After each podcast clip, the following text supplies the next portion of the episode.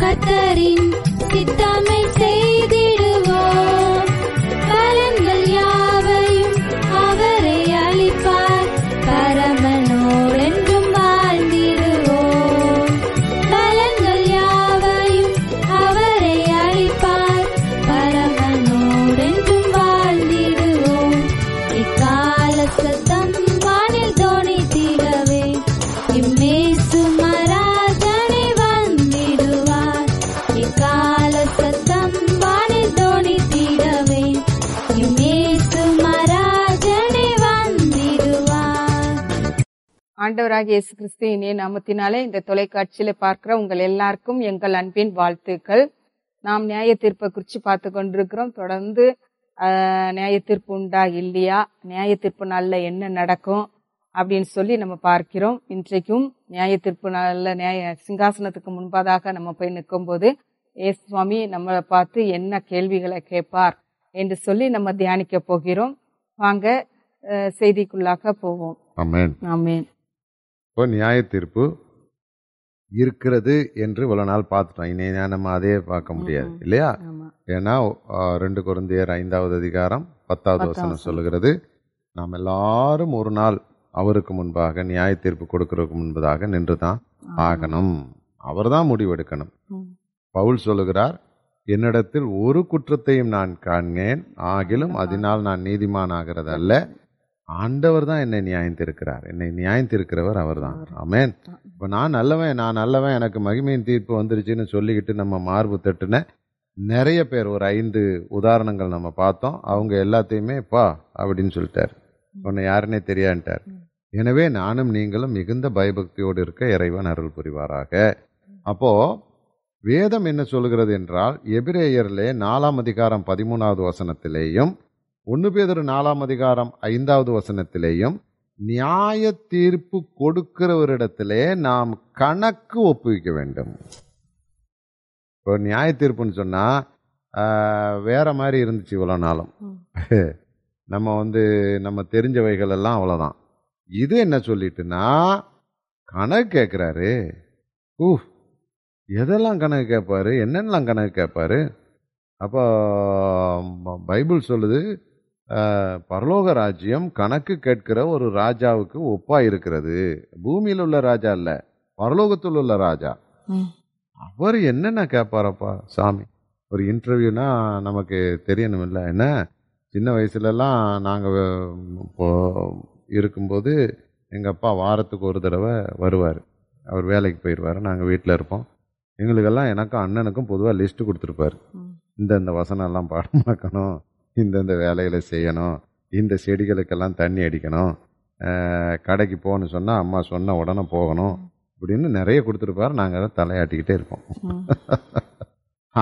அவர் கீழே இறங்கி போன உடனே மறந்துடும். மறந்துட்டா வந்தா இதை கேட்பாருன்னு எங்களுக்கு தெரியாது. செடியெல்லாம் வாடி இருக்கும் அம்மா ஒரு பெரிய லிஸ்ட் வச்சிருப்பாங்க. மரத்தில் ஏறினாங்க. அவங்க சொல்லுவாங்க.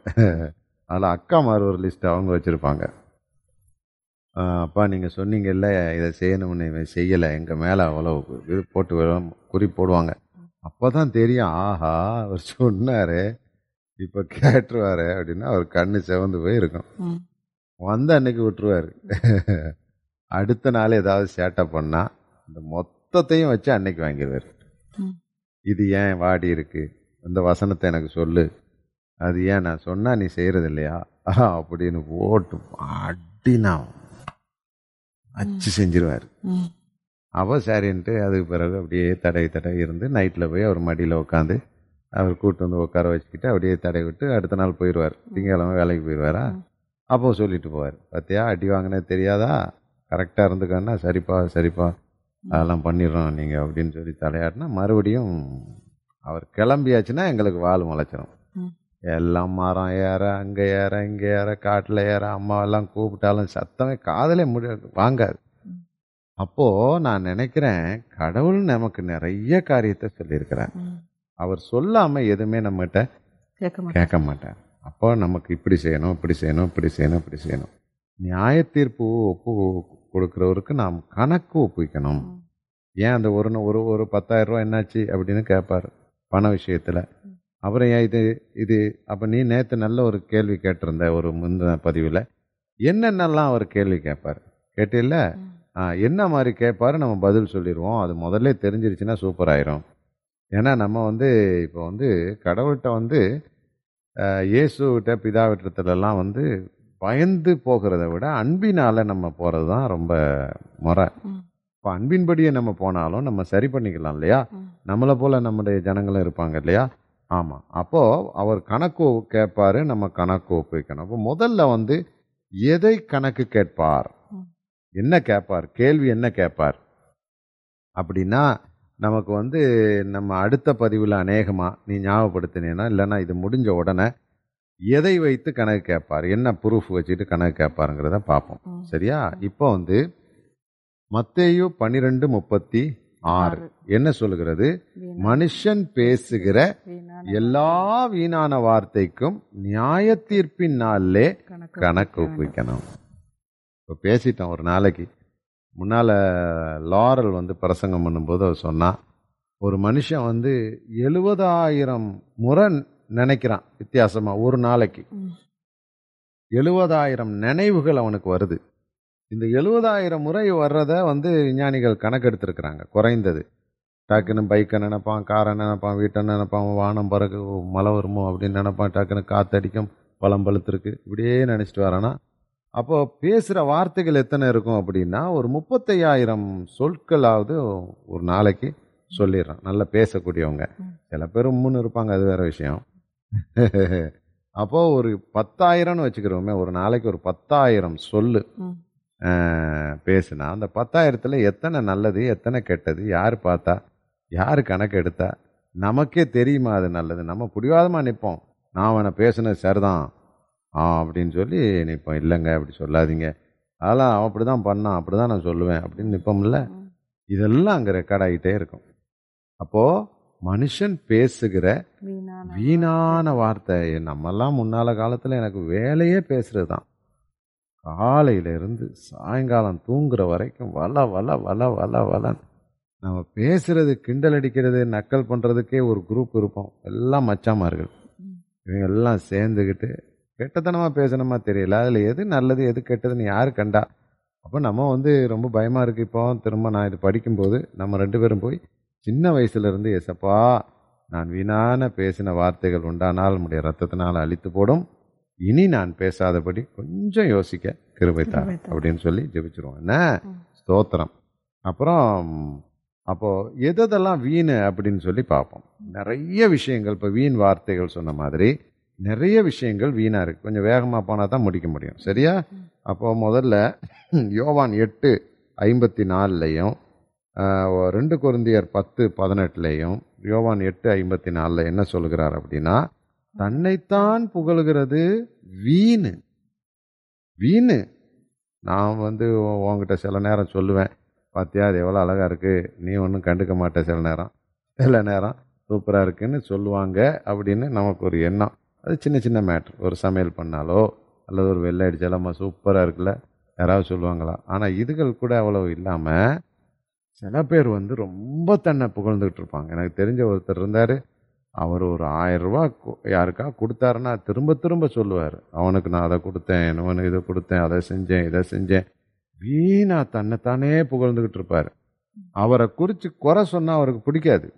யாராவது அவரை புகழ்ந்தாதான் அவருக்கு பிடிக்கும். இது ஏன் இப்படி சட்டை நல்லா இல்லை அப்படின்னா பிடிக்காது அவருக்கு. இது ஏன் இப்படி இருக்கிறீங்க? ஏன் இந்த வார்த்தையை சொன்னீங்க? ஏன் இந்த காரியம் செஞ்சீங்கன்னா பிடிக்கவே பிடிக்காது. உடனே பேச்சை மாத்திருவார் இல்லைன்னா கட் பண்ணிடுவார் அவருக்கு வேண்டியதெல்லாம் நம்ம அவர் நல்லவர் வல்லவர்னு பேசிட்டே இருக்கணும்.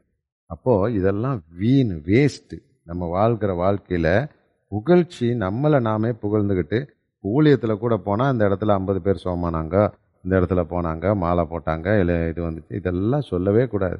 நமக்கு அது தேவையும் இல்லை. என்ன நீ என்ன க என்னிடத்தில் என்ன பார்க்கிறாயோ அதான் நான். நீனா கண்டுபிடிக்கணும். மற் புறத்தியானே உன்னை புகழட்டும். ரைட் அப்போ புகழ்ச்சியில நம்மளே நம்மளை புகழ்ந்துட்டோம் அப்படின்னா அது வீணாயிரும் கணக்கு ஒப்புவிக்கணும். ரெண்டாவது ஒன்று குருந்தியர் ஒன்று பதினேழுல என்ன சொல்லுகிறார் பவுல்? கிறிஸ்துவின் சிலுவை வீணாய் போகாதபடிக்கு நான் சாதுரிய ஞானம் இல்லாமல் பிரசங்கிக்கவே அனுப்பப்பட்டேன் அழைக்கப்பட்டேன். இப்போ நம்ம வந்து சாதுரிய ஞானத்தோட பேசினா கிறிஸ்துவின் சிலுவை என்ன ஆயிரும்? வீணாய் போயிரும். நம்முடைய இப்போ ஒருத்தர் பத்து பேர் நமக்கு முன்னால உட்காந்துருக்குறாங்க ஒரு ஐநூறு பேர் உட்காந்துருக்காங்க ஆயிரம் பேர் உட்காந்துருக்குறாங்க நம்முடைய வேலை என்ன? கிறிஸ்துவின் சிலுவையை அவர்கிட்ட கொண்டு போய் சேர்க்கணும். இதை நீ திக்கி திக்கி சொன்னாலும் சரி இல்லை அவர்களுக்கு தெரிஞ்ச பாஷையில சொன்னாலும் சரி நீ பேசுகிறது வந்து அவங்களுக்கு புரிஞ்சிட்டுனா போதும். ஆமேன். நிறைய பேர் நிறைய தடவை கூட நான் வந்து நான் அடுக்கு மொழியில் பேசுகிறவங்களெல்லாம் பார்த்து சில பேரெல்லாம் எனக்கு தெரிஞ்ச சில பாஸ்டர்ஸ் எல்லாம் தப்புன்னு நான் சொல்ல நியாயம் தீர்க்க வரல அவருக்கு ஒரு ஒரு கிருபை. அவர் பேசினா அப்போ விழுந்ததுன்னு சொன்னால் அதில் பத்து முறை அது இது அதை வி வி வீனே பேசிட்டு வருவார்.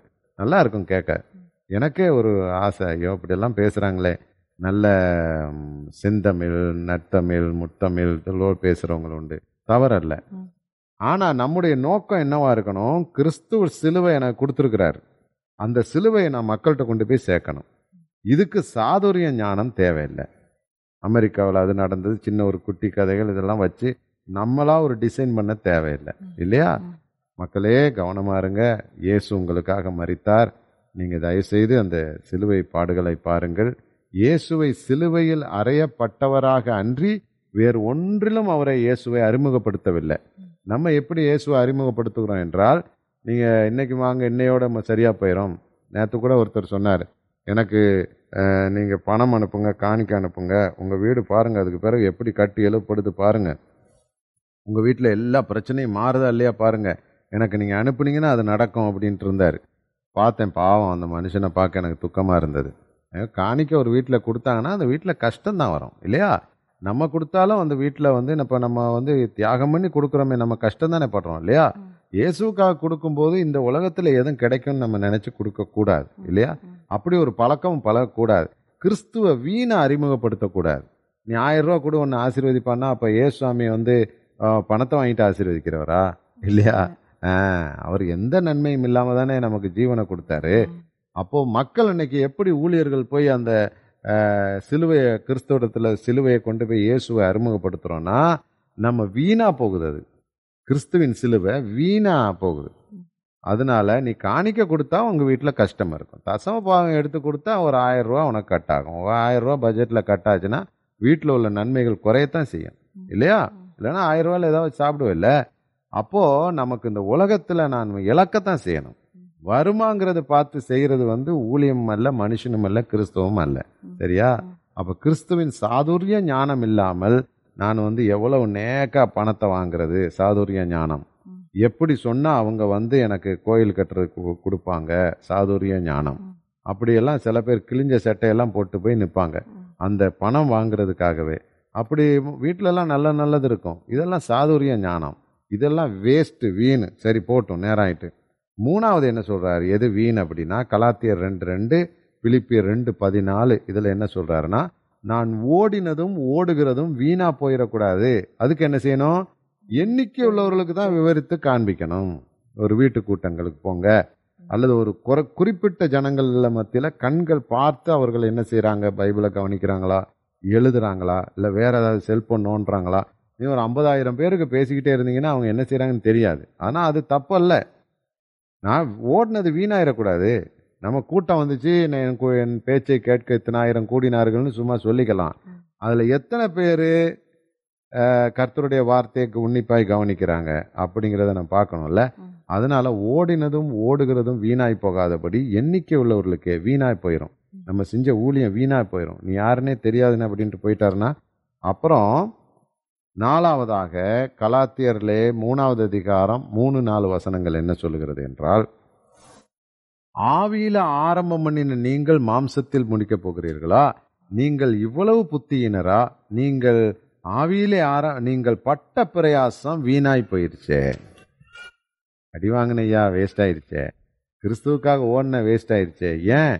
அப்படின்னா நீ மாம்சத்துல ஆவியில ஆரம்பம் பண்ணிட்டு இப்ப எங்க முடிக்கிற? மாம்சத்துல முடிக்கிற. ஆவியில நல்ல ஜெபம் பண்ண. ஆவியில நல்லா ஒப்பு கொடுத்த. நான் செத்தாலும் இயேசு பாதம்ன. இப்ப கொஞ்சம் கொஞ்சமா உனக்குள்ள பிசாசின் கிரியைகள் வந்துருச்சு. மாம்ச எண்ணங்கள் வந்துருச்சு. ஜென்ம சுபாவம் வந்துருச்சு. தாய் தகப்பனுடைய சுபாவம் வந்துருச்சு. இல்லையா? அப்போ பண ஆசை வந்துருச்சு.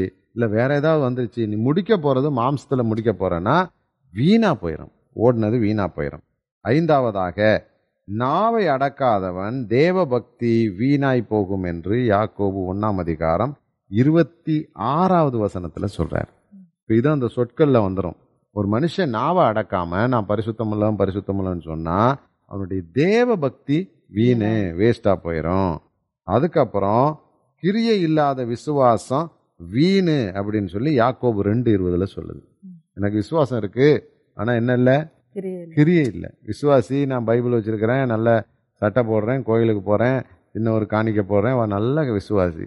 ஆனா கிரியை இல்லை அப்படின்னா உன்னுடைய தேவ பக்தி வீணாக போயிடும் கிரியை இல்லாத விசுவாசம் என்ன ஆயிரும் வீணாகி போயிடும் ஏழாவதாக ரெண்டு தெசலோனிக்கேர் மூணு பதினொன்னு சொல்லுகிறது நம்முடைய வேலைகளிலே வீணான அலுவல்களில் சிக்கி கொண்டோம் அப்படின்னா நம்முடைய வாழ்க்கையில செய்த வேலையெல்லாம் வீணா போயிடும் அந்த வீண் வேலையில நானும் கொஞ்சம் மாட்டியிருக்கிறேன்.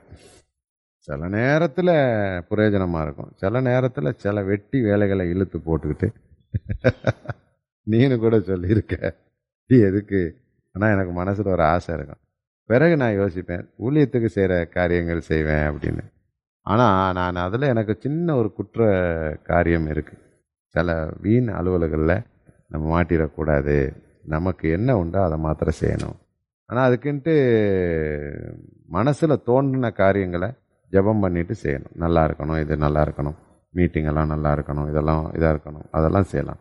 ஆனால் சில விஷயங்களில் நான் அதில் தப்பு பண்ணிடுவேன். வீணான போட்டு நேரத்தை போக்கிடுவேன் அது வீண். பிறகு அது கணக்கு ஒப்புவிக்க வேண்டும்.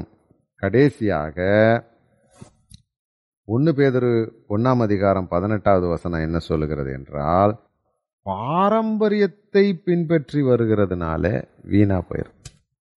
கிறிஸ்தவ ஜீவியம் பாரம்பரியம் அல்ல. என்னுடைய அப்பா அப்படிதான் பண்ணுவாங்க தாத்தா அப்படிதான் பண்ணுவாங்க. சில இடங்கள்ல போனீங்கன்னா அது சொன்னதே சொல்லிக்கிட்டு இருப்பாங்க.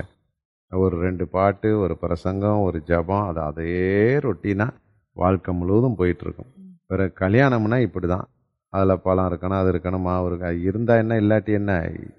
கடவுளுடைய பிள்ளைகளாக இருக்கீங்களா? அதை மாத்திரம் பார்த்துட்டு போயிட்டே இருக்கணும். சில பாரம்பரியத்தில் மாட்டிக்கிறக்கூடாது சில வீடுகளுக்கெல்லாம் நீ அஸ்திபாரம் போட ஜெபம் பண்ண நான் அதுக்கு பிறகு போவே மாட்டேன்னு அவங்க எல்லாம் மஞ்சள் எல்லாம் ஒரு செங்கல்ல பூசி அதில் வெள்ளை நூலை கட்டி இப்படி சுற்றி அப்படி சுற்றி அதுக்கு மேலே ஒரு எலுமிச்சை பழத்தெல்லாம் கிறிஸ்தவ வீட்டில் இழுச்சு பிரதர் இதை ஜெபம் பண்ணுங்க அப்படின்னாங்க. நான் இதில் என்னத்தை? நீங்கள் தான் எல்லாம் கட்டி முடிச்சிட்டிங்களே? மஞ்சள் நல்லா எல்லாம் நல்லது தான் கெட்டதுனாலும் என்னதை பண்ண போற நீ அதை வச்சு? கடைசியாக அப்படி அஸ்திபாரம் போட்ட வீடுகள்லாம் நான் பார்த்துருக்குறேன். இன்னைக்கு படாத பாடுபட்டுக்கிட்டு இருக்காங்க. என்ன? அப்போ இதெல்லாம் பாரம்பரியம். கேட்டா சொல்றாங்க எங்க அம்மா இப்படிதான் போட்டாங்க என் தாத்தா இப்படிதான் போட்டாங்க. கிறிஸ்துவை பாரம்பரியத்தினாலே செய்கிற காரியம் எல்லாம் வீணா போயிடும் அப்போ வீணான எல்லாத்துக்குமே நம்ம கணக்கு ஒப்புவிக்க வேண்டும். அப்ப நீங்க வந்து சில நேரம் நம்முடைய மக்கள் ஒரு கேள்வி கேட்பாங்க. சரியா? அப்ப நியாய தீர்ப்புல வந்து என்ன கேட்கப்படும்னு கேட்ட கேள்வி. அதுக்கு நம்ம பார்த்தோம் முதல் முதல்ல வீண் வார்த்தைகள். எல்லாம் கணக்கு ஒப்பிக்கணும். அது மாதிரி இருக்கிற சில வீண்களான காரியங்கள் எல்லாமே கணக்கு ஒப்பிக்கணும். எட்டு வீண்களா வீணான காரியத்தை குறித்து பார்த்தோம். தற்புகழ் வீணு அதுக்கு பிறகு சாதுரிய ஞானம். தான் ரொம்ப எனக்கு பிடிச்சது. அந்த வசனம் எனக்கு வாசிக்கும்போது ரொம்ப இதாக இருந்துச்சு. எனக்கு அது ரொம்ப நானெல்லாம் ஒரு காலத்தில் பிரசங்கம் பண்ணிட்டு வந்து உக்காந்த உடனே என்ன நானே நிந்திச்சுக்கிட்டு இருப்பேன். யாருமே கைத்தட்டலையே யாருமே ஒன்றும் சொல்லலையே அவன் எனக்கு அந்த மாதிரி பேச தெரியலையே எனக்கு முன்னால் எவ்வளோ அழகாக பேசுனாங்க எனக்கு பிறகு வர்றவர் என்ன அழகாக பேச போகிறாரோ சீ நான் மாத்திரம் ஏன் இப்படி இருக்கேன்? எனக்கு ரெண்டு மூணு இடத்துல திக்கிட்டனே வசனத்தை மாற்றி சொல்லிட்டனே. அப்படியெல்லாம் பார்த்தா தான் இந்த வசனத்தை வாசிச்ச உடனே தான் எனக்கு வந்து அதோடைய உண்மை தன்மை புரிஞ்சுது. என்னுடைய வேலை அது அல்ல. கர்த்தர் எனக்கு கொடுத்ததை நான் வந்து நான் ஓடினதும் ஓடுகிறதும் வீணாய் போயிடக்கூடாது. சாதுரி சிலுவை வீணாயிடக்கூடாது. அதுக்காக சாதுரியமா பேசி அந்த சிலுவையை சேர்க்க வேண்டியதில்லை. இயேசு உங்களுக்காக மரித்தார். இது போதுமே. நீ பாவியா இருந்தால் பரலோகம் போக முடியாது. இயேசு உன்னுடைய பாவத்தை மன்னிக்க வல்லவராயிருக்கிறார். இதுக்கெல்லாம் என்ன கஷ்டம் இருக்கு? ஒண்ணுமே இல்லை. இல்லையா? ஆகவே நீ இப்படி இப்படி செய்ய வேண்டும் அப்படின்னு சொல்றதுக்கு நமக்கு பெரிய ஒரு காரியம் வேண்டியது இல்லை அப்போ நான் திஸ் கிறிஸ்துவுடைய சிலுவை நம்ம மூலமா வீணாயிடக்கூடாது நம்ம ஓடுறது வீணாயிடக்கூடாது தேவ பக்தி வீணாயிடக்கூடாது வீண் அலுவலகங்களில் வேண்டாத காரியத்தில் சிக்கிடக்கூடாது இப்படியெல்லாம் நிறைய ஆவியில் ஆரம்பம் பண்ணவங்க மாம்சத்தில் முடியக்கூடாது. இதுக்கு எல்லாத்துக்கும் மேலே நம்ம பட்ட பிரயாசம் வீணாக போயிடக்கூடாது எவ்வளோ பிரயாசம் கத்திருக்காக பட்டிருக்கோம். அதெல்லாம் ஒரே நாளில் வேஸ்ட்டாக போயிடும் இல்லையா? இப்போ எப்படின்னா ஒரு எழுபது வருஷம் இல்லை மோ ஐம்பது வருஷம் வாழ்கிறவங்க கடைசி நொடி பொழுதுல எல்லாத்தையும் கர்த்தர் மன்னிச்சு பரலோகம் கூட்டு போயிருக்கிறாரு. அதே நேரத்தில் சவுல் மாதிரி பக்தர்கள் எல்லாம் வாழ்ந்த வாழ்க்கையே க நாசமாக போறதுக்கு ஆனதும் இருக்கு. வாழ்க்கையெல்லாம் நல்லா வாழ்ந்து சாகிற நேரம் தற்கொலை பண்ணி செத்தவங்களும் இருக்காங்க. யூதாசை கூட எடுத்துக்கிறீங்களேன். நல்லா கடவுள் கூட போயிட்டு இருந்தான் பேய் துரத்தினாரு எல்லாம் செஞ்சாரு. கடைசியில் போய் ஒரு சின்ன காரியத்தில் சிக்கிக்கிட்டாரு. இல்லையா? அப்போ கடவுளுக்காக வாழ்ந்து வேஸ்டா போறவங்களும் இருக்கிறாங்க. கடவுளுக்காக வாழாம கட பாவமெல்லாம் பண்ணிட்டு கடைசி நேரம் மேலே போனவங்களும் இருக்காங்க. அப்ப நீ முதல்ல ஒரு கேள்வி கேட்ட தெரியுமா?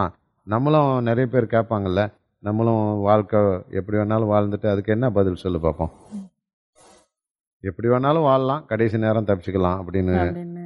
அதாவது அந்த ஏசாமி கூட இருந்த ஆ இன்றைக்கு என்னை கூட பரதேசில் இருப்பேன்னு சொன்னா அப்போ நிறைய பேர் அதுதான் நினைப்பாங்க. கடைசி வரை நம்ம எப்படி வாழ்ந்துட்டு அந்த நேரம் மன்னிப்பு மன்னிப்பு கேட்டுக்கிறலாம் ஏசு சாமிகிட்ட அப்போ அதுக்கு என்ன பதில்? மன்னிப்பு கேட்கறதுக்கு சந்தர்ப்பம் இல்லைன்னா? முடியாது. திடீர்னு ஒரு விபத்து சந்திச்சிட்டோம் என்ன செய்ய முடியும்? இல்லை விபத்தை விட்டுருமே எல்லாமே நல்லாவே இருக்கு நல்லாவே பேசுவோமே. கிறிஸ்து வந்துட்டார். என்ன செய்வீங்க? ஒண்ணுமே செய்ய முடியாது. இல்லையா? எனவே எப்பொழுதும் விழிப்போடு ஆயத்தமாக இருக்க ஆண்டவர் நமக்கு கிருபை செய்வாராக. ஆமென். இப்ப நியாய தீர்ப்பு இருக்கிறது. நியாய தீர்ப்பு எப்படின்னா பரலோக ராஜ்யத்துல கணக்கு கேட்கிற எஜமான் ஒருவர் இருக்கிறார். பரலோக ராஜ்யம் தன் ராஜா தன் அஹ், உடன்வேலையாளிடத்துல கணக்கு கேட்கிறதற்கு ஒப்பாயிருக்கிறது என்று வேதம் சொல்லுகிறது. எனவே என் அன்புக்குரியவர்களே மிகுந்த கவனமாக வீணாய் போய் விடாதபடி நம்முடைய விசுவாசம் நம்முடைய நம்பிக்கை அன்பு இவைகள் ஒன்று கூட வேஸ்ட் ஆயிராதபடி பயபக்தியாக இருப்போம். கர்த்தர் சீக்கிரம் வருகிறார். அவருடைய வருகைக்கு உங்களை ஆயத்தப்படுத்திக் கொள்ள ஆயத்தமாகுங்கள். நன்றி. வணக்கம்.